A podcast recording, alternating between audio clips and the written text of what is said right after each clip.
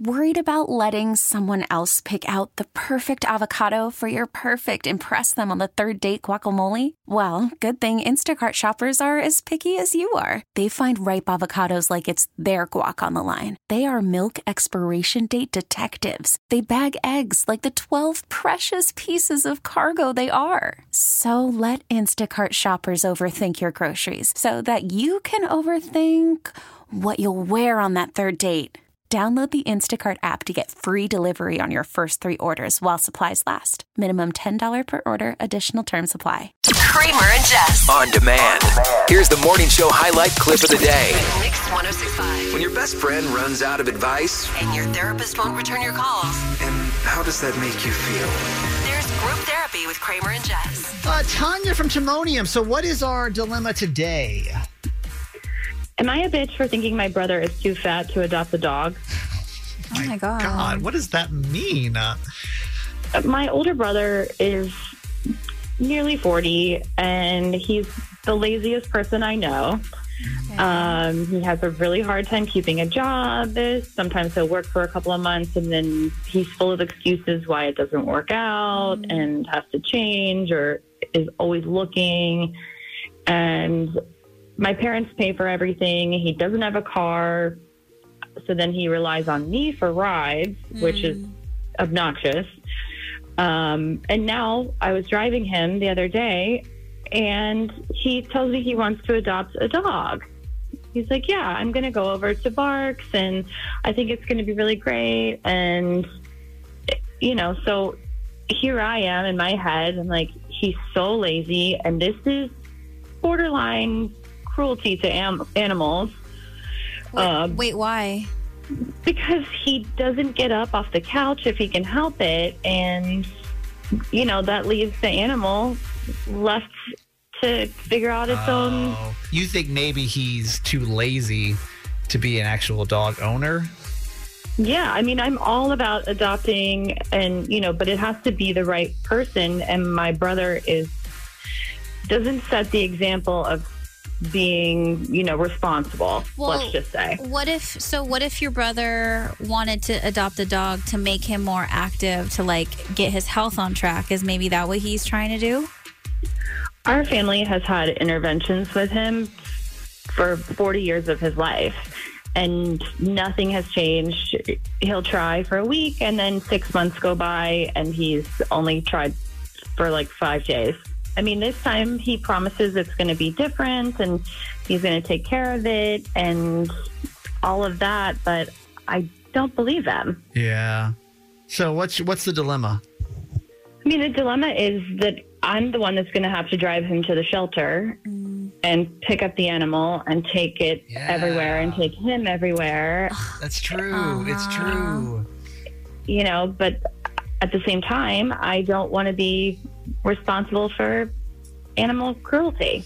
Yeah. Okay. All right. So let's try this one 410 583 1065.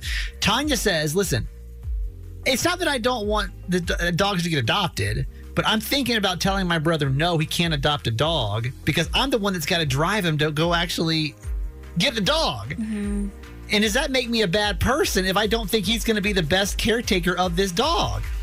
410 583 1065. I think you're trying to be a responsible animal lover, even though it hurts because you you don't you do, you want to you don't want to be the person to tell someone don't adopt an animal. But I think the point and the reasons why we work with BARCS is because we want animals to find a healthy and loving home. And if your brother can't provide a healthy environment, then it's almost worse off. And the last thing you want to do, and we've seen it before, and it's like devastating when animals get adopted and then they get put back into the shelter. Yeah, I don't know that anyone else though should make that call. Just like nobody else should also determine if somebody should be a parent, an actual like child parent. I don't know that anyone is ever also ready to be able to say, I don't think that you should be a pet parent. I think it kind of falls in the same mm. thing, right? Like, imagine how you would feel if somebody came up to you and said, I don't think you're qualified to be a parent. Mm-hmm.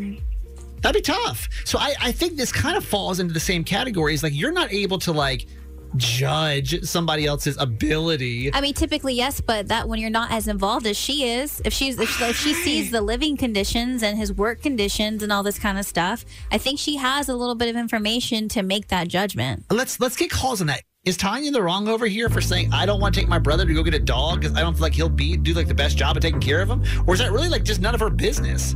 Hey, Taylor from Silver Spring, good morning.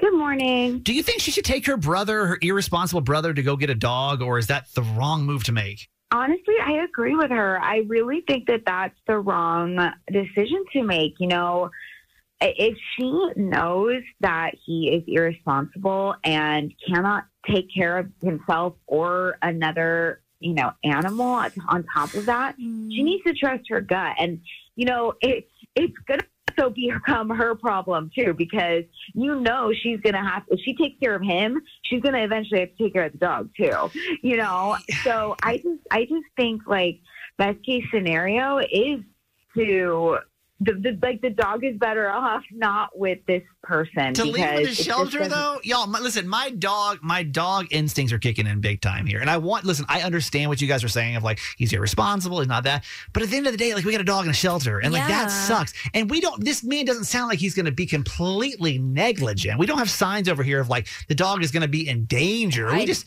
we, li- listen. I'm lazy, and I kept a dog alive for 15 years, y'all. Like I pulled it off some way, somehow. You I know. don't the t- the tone of his sister though. It just it's just kind of that's what's alarming to me. And also, I could see her being even more on the defense because she's probably gonna she's probably thinking, so great. Am I in the position to take care of a dog because he's probably gonna ask me to take the dog when We he gets know over that. it? You guys are playing worst case scenario. I'm just over here, saying you that's know? all the examples she's giving. Exactly. She wouldn't. Her intuition wouldn't be thinking this if there was no reason for it. Okay. All right. We hear you. Thank you so much for your call. Appreciate it. Yeah. Thanks. Uh, this is Rebecca from Aberdeen. Hello, Rebecca. Hi. Okay. In this situation, she is basically saying, I don't think that my brother is an acceptable dog parent. Should she be able to make that call?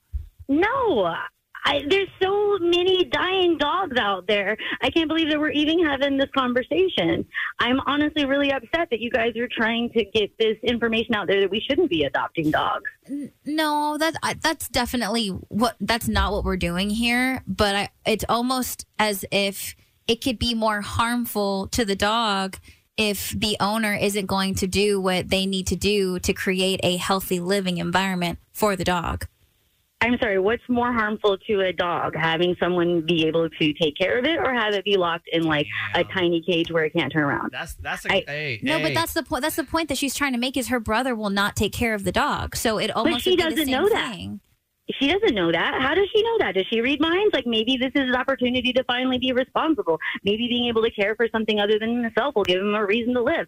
I just am really concerned that you guys are saying that we should not be rescuing dogs when they're being killed every single day. Okay, really quick. We're no just just so that we're clear. That's no not what one's we're saying. no one's saying like don't. That, uh, we're huge about dog adoption on this show. So I- exactly. I know that's a big deal, but I I understand your point of by not adopting this dog, you guys are basically letting an, another dog stay in the shelter versus a guy. This I don't I don't from what I get from this, he's not gonna you know terrorize this dog. He doesn't have like a history of, of, of being a bad pet parent. Are we just disregarding all of the information that she gave us about her brother?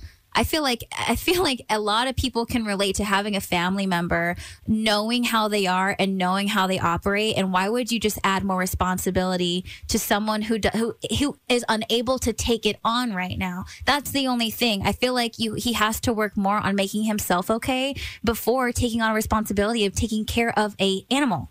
Well, I just think that there is so much going on in this world that we should really think outside of ourselves and not be so selfish to just work on ourselves and think about these poor helpless animals that are out there. Hey, thanks for listening. Make sure you subscribe to get the show daily. And if you think we've earned it, give us five stars. Hear Kramer and Jess live every morning on Mix 1065 Baltimore. And check out the Kramer and Jess Uncensored podcast at kramerandjess.com.